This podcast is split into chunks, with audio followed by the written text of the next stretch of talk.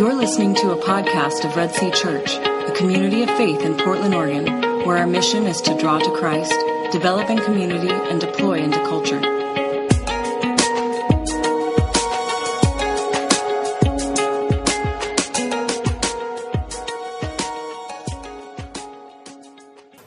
This week, or recently, I was reading an article about a man who was traveling through Asia visiting um, uh, persecuted Christians, Christians that he knew were facing persecution. And he was telling some different stories about that. And in one place, he went to Laos and was there, and he, he met a man named Phong, P H O N G, who lived in a village there and who had an evangelist had shared the gospel with. And Phong became a Christian, believed in Christ, and promptly went back to his village in Laos and shared the gospel. And six other people came to know Christ. And, uh, but however, the, his outreach and sharing the gospel upset the village leaders. And uh, to the point where uh, Phong and his wife and two children were uh, forcibly removed from the village. They had to leave the village, in which they went to stay with some family, I like how he said it, who weren't Christians yet. But what was interesting is this man talked to Phong he said, he said uh, Hey, Phong, are, are, you discouraged by what happened? And, and Phong's response was, Well, no, this is God's plan. And, and the man said, Well, how do you feel about this? And Phong responded this way, and this is what caught my attention. He goes, I'm not disappointed. I feel honored. Now listen to these two lines. This is in the Bible. If I wasn't a real Christian, this wouldn't have happened. This is in the Bible. If I wasn't a real Christian, this wouldn't have happened. That, to me, that is an astounding observation. The expectation of being, share, first of all, sharing the gospel so people become Christians, and then being persecuted, well, that's just the way it's supposed to be. It's in the Bible. And I started thinking about that this week, and and I was thinking that, and, and, and, I, and I was thinking about it, and I'm going to phrase the question the way it was fra- I phrased it to myself. I'm going to phrase it to you. If you here are a Christian, you name the name of Christ, call yourself a follower of Jesus, I want you to think about your life for a second. And don't even think about your whole life. Just, just think about this year. Let's just think about 2015. The events, the circumstances, the relationships, the routines, whatever comes to your mind as you think about your year this year. And as you think about it, do you draw this conclusion? I'm not disappointed. I feel honored. This is in the Bible. If I wasn't a real Christian, this wouldn't have happened. Is that a phrase that you would say? Would I say about my life? If we are real Christians, what should we expect to happen? If we are real Christians, what should we expect to happen? Today we're going to look at, in fact, the next two Sundays, we're going to look at Matthew chapter 10. Matthew chapter 10 is another dialogue, another teaching opportunity that Jesus goes and gives a long sermon. It's only one chapter, unlike the Sermon on the Mount that was three. But in it, we um, are going to see some things he says about what to expect to be Christians, to be followers of him. So this is what we're going to do is I'm going to read the whole chapter. I'm going to go through some stuff. Josh is going to also visit the chapter next week and, and, and focus on some other areas. But as I read it now, I'm going to read through the whole chapter. As I read this, I want some uh, little participation on your part. And this is what I mean. I want you to think and listen carefully. It'll be up on the screen. You can read it. Read it. If you have it in front of you, read it. I want you to think about the passage, and I want to ask yourself this question as you go through this. If we're real Christians, from this passage, from this description that Jesus gives, what should we expect to happen in our lives? And then what we're going to do for a few minutes is you're going to tell me what you heard in the passage, and I'm going to write some of those things on the board. Okay? So I want you to listen, and then afterwards, I'm going to ask you, what did you hear? What should be the expectation? Okay? You guys with me? Yeah, okay, thank you. I know some of your names, so I can call on people, so just keep that in mind. Okay? Always, it's good teaching to know that you can call on people. So, will you stand with me in honor of reading God's Word? We're going to be reading Matthew chapter 10, the whole, whole thing, 38 verses. Hear the word of the Lord. And he, being Jesus, called to him his twelve disciples and gave them authority over unclean spirits to cast them out and to heal every di- disease and every affliction. The names of the twelve apostles are these First, Simon, who is called Peter, and Andrew his brother, James the son of Zebedee, and John his brother, Philip and Bartholomew, Thomas and Matthew the tax collector, James the son of Alphaeus, and Thaddeus, Simon the zealot, and Judas Iscariot, who betrayed him. These twelve Jesus sent out, instructing them Go nowhere among the Gentiles and, and enter no town of the Samaritans, but go rather to the lost sheep of the house of Israel, and proclaim as you go, saying, The kingdom of heaven is at hand. Heal the sick, raise the dead, cleanse the leper, cast out demons. You have received without paying, give without pay. Acquire no gold or silver or copper for your belts, no bag for your journey, no two, or two tunics or sandals or staff, for the laborer deserves his food. Whenever town you or village you enter, find out who is worthy in it and stay there until you depart. As you enter the house, greet it. And if the house is worthy, let your peace come upon it. But if it is not worthy, let your peace return to you. And if, if anyone would not receive you or listen to your words, shake off the dust from your feet when you leave that house or town. Truly I say to you, it will be more bearable on the day of judgment for the land of Sodom and Gomorrah than for that town. Behold, I am sending you out as sheep in the midst of wolves, so be wise as serpents and innocent as doves. Beware of men who Beware when, for they will deliver you over to courts and flog you in their synagogues. And you will be dragged before governors and kings for my sake, to bear witness for, for before them and the Gentiles. When they deliver you over, do not be anxious how you will speak or what you will say, for what you are to say will be given to you in that hour. For it is not you who will who speak, but the Holy Spirit of your Father speaking through you. Brother will deliver brother over to death, and the father his child, and children will rise up against their parents and have them put to death. And you will be hated by all for my name's sake. But the one who endures to the end will be saved.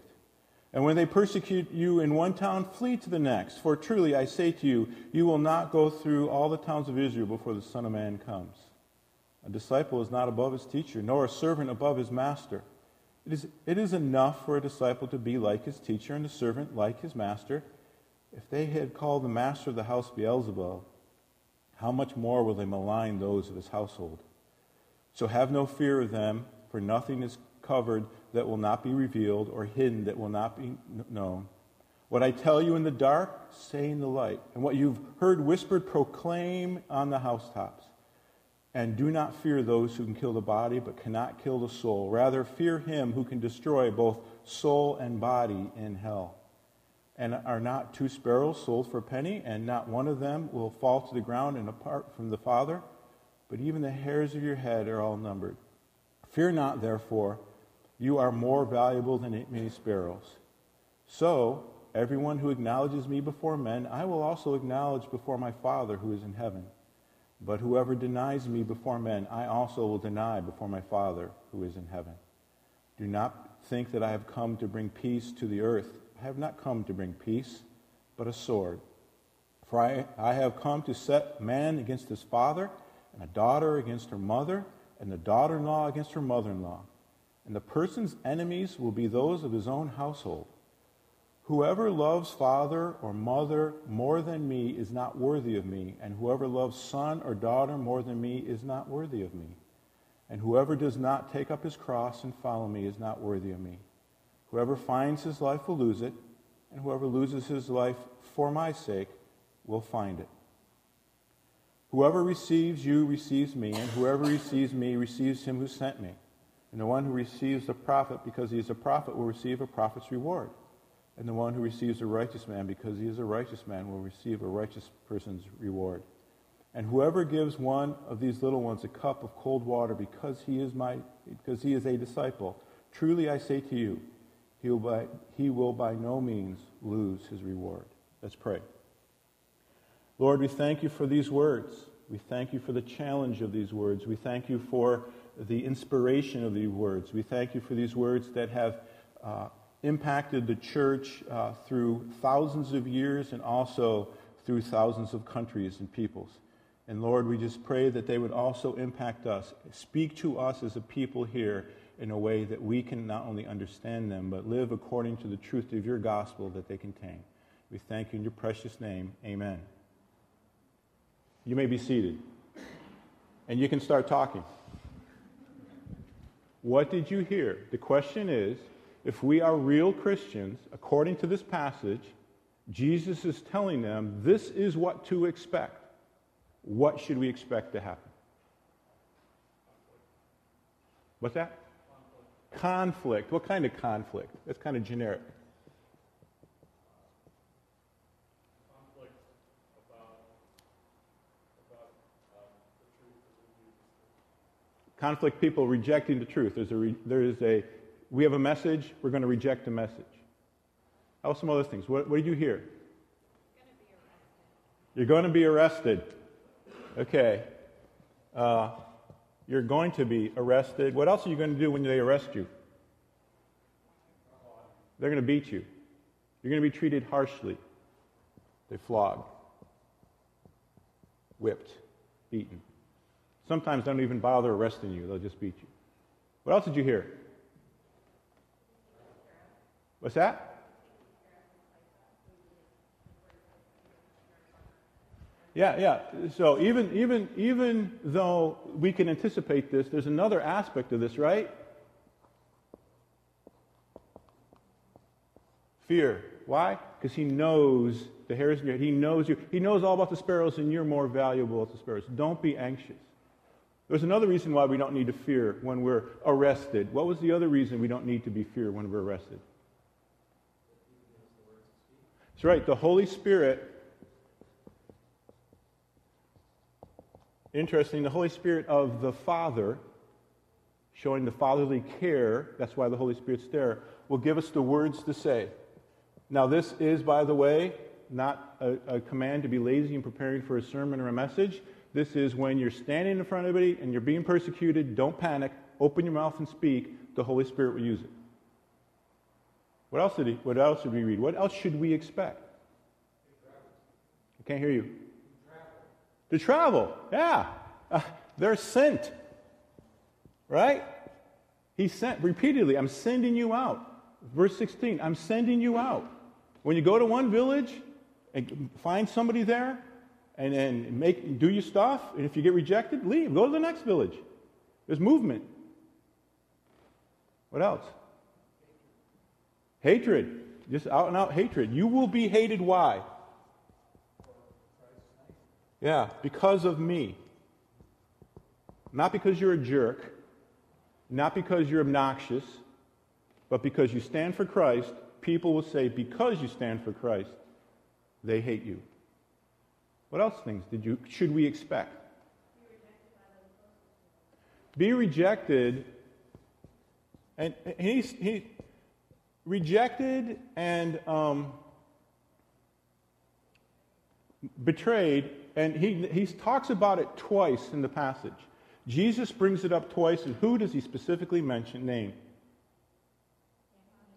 Family. By family.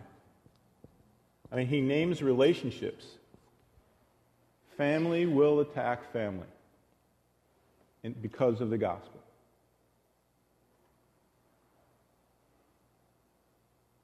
Anything else comes to mind? To gain in fellowship. Say that? To gain in fellowship so that people that receive a righteous man will be rewarded righteous, righteous Right. Yeah, there, there's another positive thing here is that he even, there is rewards. He ends the, the sermon by saying, hey, there are rewards. The one who uh, endures to the end will be saved. There's an endurance here, but there are rewards for those not only who live this way, but also who help those who don't. If you just even give a glass of water to one, a little one who's a disciple, your heavenly Father pays attention to that. We talked about that during the Sermon on the Mount.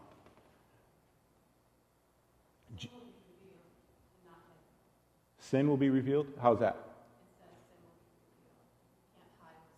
Oh, oh, oh, yeah. He talks about in there, yes, he talks about things that are hidden will be revealed. Things that I share quietly are going to be shouted. So there is a, there's a revealing, both of, of I think the revelation there, revealing, uh, revelation is both of the negative, okay, the, the harm that's done that we don't know about, but also the positive things, the people who endure that nobody ever hears about.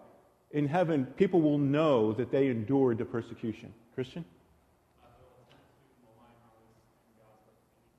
Yeah, there, will be maligning, there'll be verbal, uh, they'll, they'll attack people. Uh, if we want to save our life, we're going to lose it. There's, there's a lot here. There's just a lot of things. We can keep going. But, but here's back to that question. If we are real Christians, what should we expect to happen? And we just highlighted a few of the things. Some of them are hard to hear rejected by family, physically tortured and beaten. We should expect that on the opposite side, because of these, these things will happen. But that's what we're going to expect. Josh and I were talking about this passage as we looked at 10 and we said, hey, what, you know, as we worked through his sermons and started thinking about how we're doing it this week and him next week, one of the things we both said is what, when you read through it as a whole, what was your gut feeling? And he said it and I said the same thing. It's that, you know, we feel there's a disconnect between us and this passage. We, we feel that this passage, though true, though is God's word to us today, there is a disconnect from how we in America, we at Red Sea, experience life in Christ. Are we not less, are we not real Christians then? Because we can't name the, our beatings, are we not real Christians? Or what is it should we expect? And as we talked about it, I decided to shift gears a little bit and decided to um, um, not focus so much this week on us, but to focus this week on who is this true for right now? Who could we point to right now in 2015 and say, this is real? This, this is how they live. One of the realities is in much of the world, in fact, if not most of the world, this is the way it is. Unfortunately, or fortunately, depends how you view it, it's not so true in America.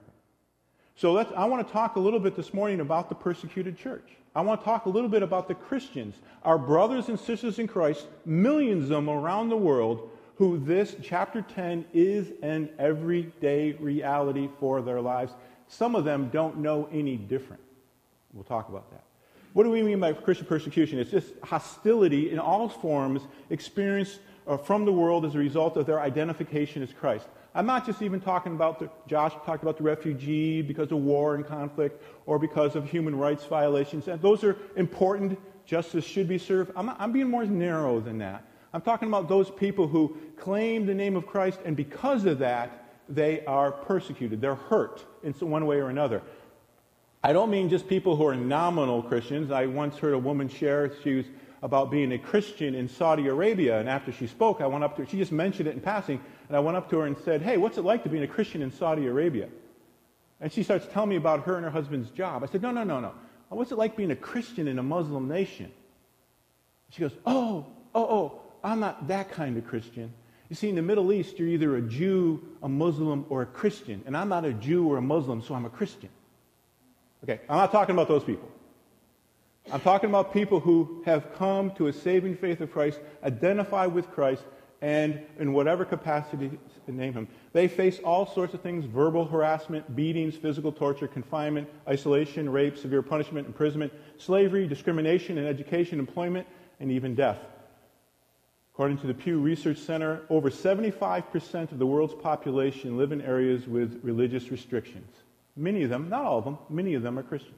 75% of the world's population have restrictions on them because of their religious beliefs. According to the United States Department, according to the United States Department of State, uh, Christians in more than 60 countries face persecutions from their governments or surrounding neighbors simply because of their belief in Jesus Christ. 60 countries they can name. You can, find, you can get online, get maps of them.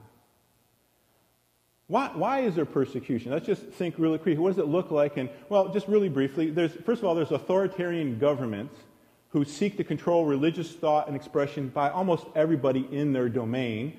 Like, for example, North Korea and other communist countries, their governments seek to control all religious thought expressed, uh, and, and they want comprehensive control over everybody and what everybody believes, and they believe any religious group are enemies of the state and therefore should be persecuted. There's those kind of persecutions. There are also hostility towards non traditional or minority religious groups. So, for example, in, in Niger, more than 98% of the population is Islamic, and the hostility comes from the society more than it does the government. The government is not anti Christian. The 98% of the, those who are Islamic are. Many of them, not all of them. Historically, Islam in the West Africa has been moderate. They have been very tolerant of other religions, particularly Christians. But in the last 20 years, dozens of Islamic associations have emerged, and they have become these associations, these groups of Muslims, small groups of Muslims mostly, have become very violent towards Christians. And then we also saw the one here that is probably one of the most extensive ones all around the world, and that is rejection by family and friends. When people come to Christ out of uh, Islam or Hinduism or some other kind of paganism, whatever they are, they're, they're, these converts are often viewed as traitors to not only their religion but to their family and they're ostracized. They are sometimes and often literally pushed away and leave, as we saw with Phong in Laos. There is a, a verse that Jesus shares with us in verse 10, in chapter 10, verses 32 and 33, which is the, a primary issue with the persecuted church. Since the time of Jesus, to the apostles that he has spoken to, to the book of Acts, to the early church, for 2,000 years of church history, and particularly the past century, verses 32 and 33 are a pivotal issue with why there are persecuted Christians. And it says this He says, So everyone, that includes us, everyone, not just his 12 apostles, so if so everyone who acknowledges me before men, I, this is Jesus speaking, I will also acknowledge before my Father in heaven. But whoever denies me before men, I will also deny before my Father who is in heaven. And that has been the touch point since beginning, since time of Christ. If we acknowledge him, no matter what the cost, we will be acknowledged. But if we deny him, the ultimate price to pay is that we will be denied by Christ before the Father in heaven. That is why the church and people stay so strong in saying, in the face of death, in the face of you hurting my family, in the face of all this persecution, I cannot deny Christ. There's lots of statistics about what the persecuted church goes through. Lots of different ones. Some are probably more trustworthy than not. Some of them, many of them are probably guesses. But one of them, for example, just give us a taste of some of the example. One of the uh, from a place that I feel is fairly reputable, as far as I know. I've, I've looked at a number of them. Um, they said each month, this is an average, this is an estimate, each month now, each month, approximately 322 Christians are killed for their faith in the world. 322 a month. 214 churches or Christian properties are either destroyed or confiscated. 772 forms of violence are committed against Christians. These are beatings, these are abductions, these are rapes, arrests, forced marriages. Acts of violence, 772 a year. Now, we might be saying, okay, these are Christian sites who are probably, you know, they're going to be propagating up the numbers a little bit to make their case. Maybe, maybe not. Even if, even if a fraction of these are accurate, it's still a lot. And, and, and it's not just a Christian Center. I read an article out of the American Center of Law and Justice. I read an article from the Wall Street Journal. Now, these are not Christian tabloids. The Wall Street Journal has an article on August 20th, 2015, last week. It's a, the title of the article is Exterminating Christians in the Middle East. Here's a quote Middle, Middle Eastern Christians are being exterminated by the Islamic State or ISIS simply because they are Christians. As Jews were forced to wear the yellow star David, Christians' homes are marked with an Arabic letter N for Nazarene. Eric's, er, Iraqi sister Diana uh, Momika uh, testified uh, to the House Foreign Affairs Committee in May that ISIS' plan is to evacuate the land of Christians and wipe the earth clean of any existence that they ever existed. So there are some groups, and again, it might be a, numerically a, uh, a minority, but however, they are also proportionately extremely violent. As we, um, and it's interesting, just real quick, that article in the Wall Street Journal, his point was all these Christians are being killed and the world is silent. And he draws the parallel between all the Jews being killed by Nazis and early on in the war, and we remain silent because we didn't believe it was true. And he documents that, that case. And he's saying it's the same thing, just a different group of people. And as I was reading through some of this material this week, I decided that I wanted to learn. I, I have not faced persecution. Uh, not even close. Okay? Not even close. The greatest persecution I have now is I have an hour commute to work and back. Okay? That's as bad as it gets for me right now. Okay? But I think there are some things that we can learn. And I, as I was researching and reading some articles about this recently, and I get uh, the Voice of Martyr magazine every month and, and those kind of things. There is a theology of Christian persecution. I want to share some things. I got some of this from the, the website Open Doors, and I'm giving them acknowledging that much of this is them. And this theology of persecution for us as American Christians, much of it is counterintuitive, but I think it can be instructive. We can learn about how we live our lives, but we can also learn about how all those other Christians are living their lives. He quotes, they quote, for example, and we've already looked at this passage in Matthew uh, 5 on the Sermon on the Mount. Jesus said, all the blessed, blessed, blessed, blessed, blessed. Blessed are those who are persecuted because of righteousness, for theirs is the kingdom of heaven. Blessed are you when people insult you, persecute you, falsely say all kinds of evil against you because of me. Rejoice and be glad, because great is your reward in heaven. For in the same way they persecuted the prophets who were before you. There's something about these hardships that God allows, this persecution that He knew was part of His plan. And, and through these, pers- these persecutions, these hardships, we discover who God is and how He works. And the Christians who are live in those persecuted communities know this more than we do, to be blunt.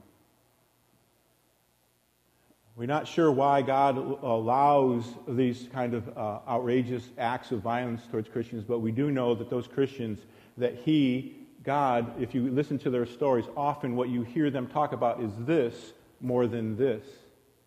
That they find the courage and the peace and even joy in the midst of their suffering. One of the websites had some theological lessons for they have material for the persecuted church. And this is what they want them to know, and this is what they want, uh, want us to know so we can learn. Six, six lessons, very briefly. Six lessons. One, sometimes you need to build yourself a cell. One, sometimes you need to build yourself a cell. He means jail cell. Psalm 46:10, Be still and know that I am God. One Chinese leader who spent 23 years in prison once said to, to this to a Christian who needed to face, who did not face persecution. I was pushed into a cell, but you have to push yourself into one. You have no, you have no time to know God. You need to build yourself a cell so that you can do for yourself what persecution did for my life. Simplify your life and know God. It's vital that we spend time with God and grow with Him, whether we're being persecuted or not. If you're going to stand strong in persecution, they say, you need know how to spend time with God alone, because you're going to spend a lot of time alone with Him during persecution. Two, God keeps secrets. The second lesson is that God keeps secrets. Isaiah 55. For my thoughts are not your thoughts, neither are your ways my ways, declares the Lord. For that as the heavens are higher than the earth, so are my ways higher than your ways, and my thoughts than your thoughts. There have been countless stories of persecuted Christians who have died without seeing the fruits of their labor. However, God knows all that it has been and all that is to come. Our labor is not in vain, it is in His hands. Third lesson Weakness is a direct path to power. Weakness is a direct path to power. 2 Corinthians 12:10 That is why for Christ's sake I delight in my weakness, in insults, in hardships, in persecutions, in difficulties. For when I am weak, then I am strong. That's Paul speaking, who understood this personally. An Egyptian Christian reflected on the way he was treated when he converted to Christ. In great suffering, he says this quote, In great suffering, you discover a different Jesus than you did in your normal life. Pain and suffering bring up to the surface all the weak points of your personality. In my weakest state, I had the incredible realization that Jesus loved me even right then. True empowerment does not come from human means, but through Christ alone. It often takes us being at our weakest point to realize this. The fourth lesson from the persecuted church overcoming is greater than deliverance. Overcoming is greater than deliverance. Romans 12 21. Do not be overcome by evil, but overcome evil with good. Persecuted Christians, no matter what country they are from, do not ask us to pray that persecution would end, but rather ask us to pray that they can stand strong through the persecution. They do not wish to be delivered from the persecution, but rather ask us to pray that they would be able to be overcome the trials that they are facing in a way that is honoring to God. We see that in the book of Acts frequently, Acts chapter 4, when they're being persecuted and they pray and the church prays. They never ask God to stop the persecution. They ask God, let us speak boldly and you do mighty works through us. And that's exactly what happened, Acts chapter 4. Five, extreme hurt requires extreme forgiveness. Extreme hurt requires extreme forgiveness. Luke 23, 34. And Jesus said, Father, forgive them, for they know not what they do. And they cast lots to divide his garments. A Christian widow from Iran said, quote, I had only hatred in my heart for my enemies who had murdered my husband. But one day, and a miracle happened. God taught me how I could love my enemies. I've been praying for this, even though on the deepest level I didn't want it to happen. Appreciate her honesty. Gradually, though, the process and ups and downs, God answered this prayer. The only way we can get through extreme hurt is by forgiving people as Christ did. The sixth lesson prayer is the ultimate fellowship. Prayer is the ultimate fellowship. Hebrews 13 3. Remember those in prison as if you were their fellow prisoners, and those who are mistreated as if you yourselves were suffering. Many persecuted, many persecuted Christians often feel isolated and alone since they are unable to, excuse me, fellowship with other believers. However, the prayers from Christians half a world away have brought the same amount of encouragement that the fellowship would have had for these persecuted Christians. Prayer is vital, not only as a direct line to God, but as a way to encourage our persecuted brothers and sisters around the world. He goes on it says when the, we are all, the, the imagery of second, 1 Corinthians is that there is only one body, and when one part of the body suffers, the whole body suffers. And he goes on and says, persecuted Christians and Christians in the free world are not separate entities, but rather one body. The persecuted church needs the free church to support them and, most importantly, lift them up in prayer. Now, listen to this. The church in the free world learns lessons from the persecuted who have been stood strong in the face of persecution. Christ is the head of the body and uses the church, both free and persecuted, in unique and powerful ways. We need each other. Number two, God keeps secrets. That's why you didn't know, because it was a secret. Okay? okay. Um, I, wanna, I want somebody to, to emphasize this disconnection between us and the rest of the world in a way that I can't. So I'm gonna, we're going to play a, a clip from Francis Chan for you. It's just a piece of a message. It's a piece of a piece of a message that he shared. And I want you to listen carefully to what he says. And afterwards, like we did with the text, I want you to tell me what you hear. I want you to tell me what his emphasis is. Okay? Go ahead.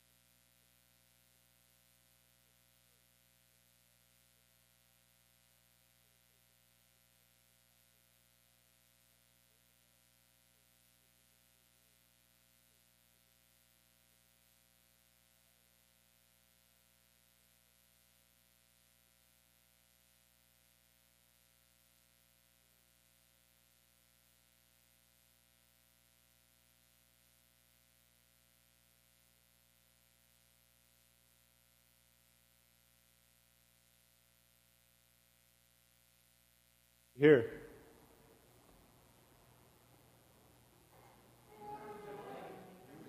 Wait, wait, a couple things at once. Go ahead. Yeah, he said it better though. He's more animated. By the way, that's that. Yeah, where's his church? You guys want to go to his church? Uh, he doesn't have one anymore. Okay. Uh, he. At, by the way, I should have introduced him. That's Francis Chan. He's from California, and he, he gave up his pastor to to do other things like visit the persecuted world. So, but um, I'm sorry. I'll, yes, it's similar to what we said, but he said it differently. What were you going to say? Yeah, one of the things that he even said is he expected, he expected to hear about the devotion. He expected to hear about the passion. That clip is about him visiting other countries also. I just showed you the China one. He says that he expected that, but what he didn't expect is the amount of joy these people had. Just pure joy. And they were excited. And he even talked about how they thought, as they were being persecuted, this is so cool. This is the way it's supposed to be. I'm legit. What else did you hear? I'm not looking for any one right thing, by the way. Yeah, we, we should laugh more at ourselves, shouldn't we? If you really stop and ask about the things that we fight over or emphasize as churches, I think some, and we hold up our iPads, our Bibles, okay? Does it doesn't make sense. One of the things that caught me in this is he goes, holding up his Bible there, he goes, Their lives make sense. Their lives make sense. And in most of the world, that's the way it is. That's the way it is. Now, some of us might be just saying, you know, okay, that's great. We are just born in a different place. We're just born in a, uh, uh, a country that is just not true. And that's an act of sovereign grace, isn't it? We should not belittle that in any stretch of the imagination. But, but with the privilege comes responsibility. But at the same time, it would be wrong for us to say, you know, what, because we don't live in North Korea or China or Laos or Iraq or Syria, we're, we're good to go. This really doesn't apply to us. And that's a mistake. It's a mistake. Like we said earlier, the, the thing that separates the country is if anyone, if everyone, so everyone, sorry, so everyone who acknowledges me, I will acknowledge. Everyone, that includes us, who denies, I will deny before my Father in heaven. That, that includes us. And then we look at other passages like Nate, verse 16. This caught my attention. This is where I parked myself a lot this week is behold, I am sending you out as sheep amongst wolves. So be wise as a serpent, as innocent as doves. Notice he's not just, he's saying, Jesus is saying, notice the phrase here. I, Jesus, I am sending you, I'm sending you. Here, sheep, go. And his metaphor, his imagery is you're the sheep, my disciples are sheep, I'm sending you in the midst among wolves. That's his own imagery. He's not saying, just be careful because there's bad people out there. By the phraseology, he's saying, I am intentionally sending you to those bad people. That's what Jesus is saying. That, that includes us. I was thinking about this this week, at this imagery, trying to visualize. Okay, Jesus is a shepherd. He's got sheep. He's sending them out there as a pack of wolves. He's sending them you, ever see those pictures of Jesus on the walls, usually in churches? I visit a lot of churches and I see a lot of pictures of Jesus. You know Jesus, Caucasian, right? White, long hair, very clean. He has an ironed tunic, okay, even though he walks around the desert all the time. I don't know how he keeps it so clean, okay? And he's usually carrying a sheep or holding a sheep, and he's called the Good Shepherd. And those are true, it's true. How come nobody ever paints a picture of this? How come nobody ever paints a picture of the shepherd sending his sheep in the midst of the wolves? What is Jesus' expectation by using that imagery? It's not going to be pretty. This is going to happen. And I'm sending you to that, including us. He says, Be wise as serpent, but innocent as doves. Again, he's mixing his metaphors, he's using his imagery. Be wise as serpents, be shrewd is the word. Shrewd. Be aware. Be uh, take it. It's like a businessman who is takes advantages of opportunities. Be wise. Be innocent as doves. In other words, be vulnerable. Be risky. Be open. But doves are not harsh. They're not violent. And as I thought again about this imagery, I was thinking about Jesus is sending us as sheep among wolves. And as I was thinking about that, I said, well, then what's the outcome? And my conclusion was that we need, I need, you need to have confidence in the shepherd. Right? He's saying, I'm sending you as sheep among wolves. He did not say, I am leaving you. Our confidence is Jesus is the good shepherd. In John's gospel, Jesus ex- expands on this. He says, I am the good shepherd. A good shepherd lays down his life for the sheep. That's the gospel that we gathers us here together in Red Sea. Jesus went on and said, I am the good shepherd. I know my own, and my, know, my own know me. Just as the Father knows me, I know the Father, and I lay down my life for the sheep. And I have other sheep that are not of this fold. I must bring them also, and they will listen to my voice. Listen to this. So there will be one flock and one shepherd. Free church, persecuted church. I added that, by the way. Verse 17 For this reason the Father loves me, because I lay down my life that I might take it up again. No one takes it from me, but I lay it down on my own accord. And I have the authority to lay it down, and I have the authority to take it up. And this charge I have received from the Father. We are as sheep sent among wolves, but we are also shepherded by the Good Shepherd who lays down his life for those very sheep. He lays them down not only to redeem them and make his own so we hear his voice, but also to keep us safe, ultimately safe in his care. That is the promise of the gospel, the promises. And he said, Behold, all those who endure at the end will be saved. So, what do we do with this?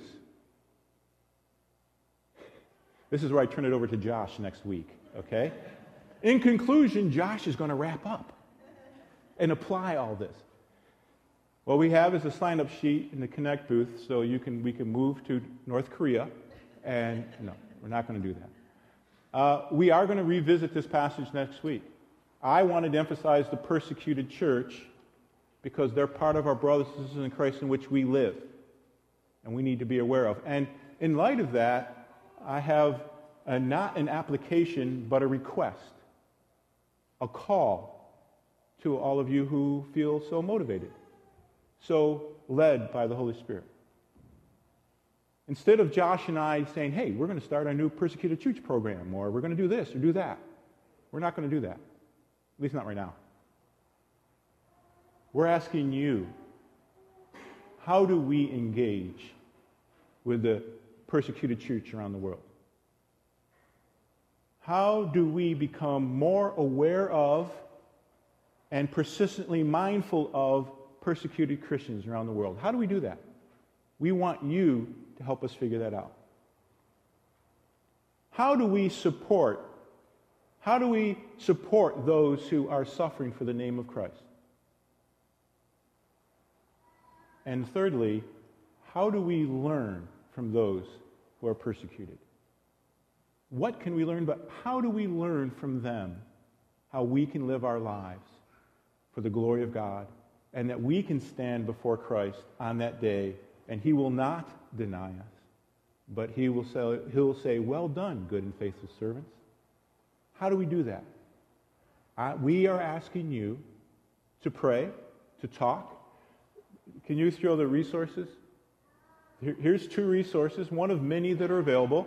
I subscribe to Voice of the Martyrs. They have a magazine, they have a website, they have a blog. Uh, and Open Doors is another one. Some of the stuff I shared about the lessons was from Open Doors.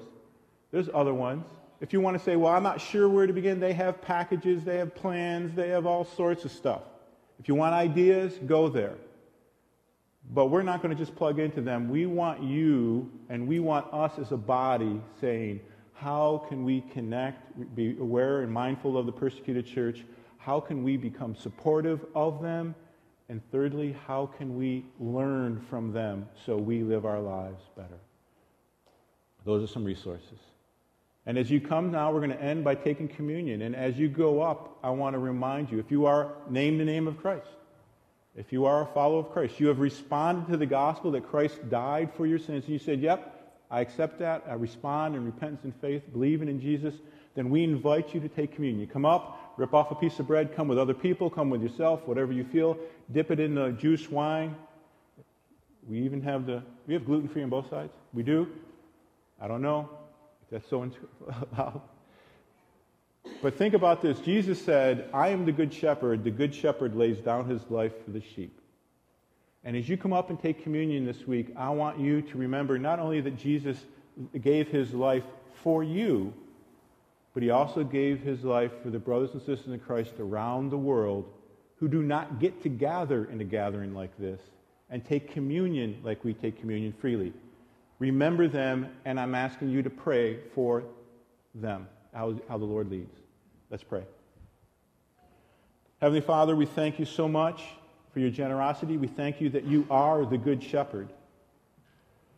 Lord, we thank you for the challenge of your word that you bring to us through passages. Lord, I pray for us here that you would open our hearts, open our minds, open our uh, willfulness to embrace and uh, be aware of and embrace those uh, brothers and sisters in Christ around the world who share uh, you as Good Shepherd. Lord, I pray we can learn to live in the joy that they have. Lord, I pray that we, that can be said of us, that is said of them, in light of the scripture, their lives make sense. May we be a people, as individuals, as families, as a church, who, in light of the gospel, our lives make sense. We thank you in your precious and glorious name. Amen. Thank you for listening to this message from Red Sea Church. If you would like more information about Red Sea, including more audio messages, please go to our website at www.redseachurch.org. If you would like to contact Red Sea, you can email us at info at redseachurch.org.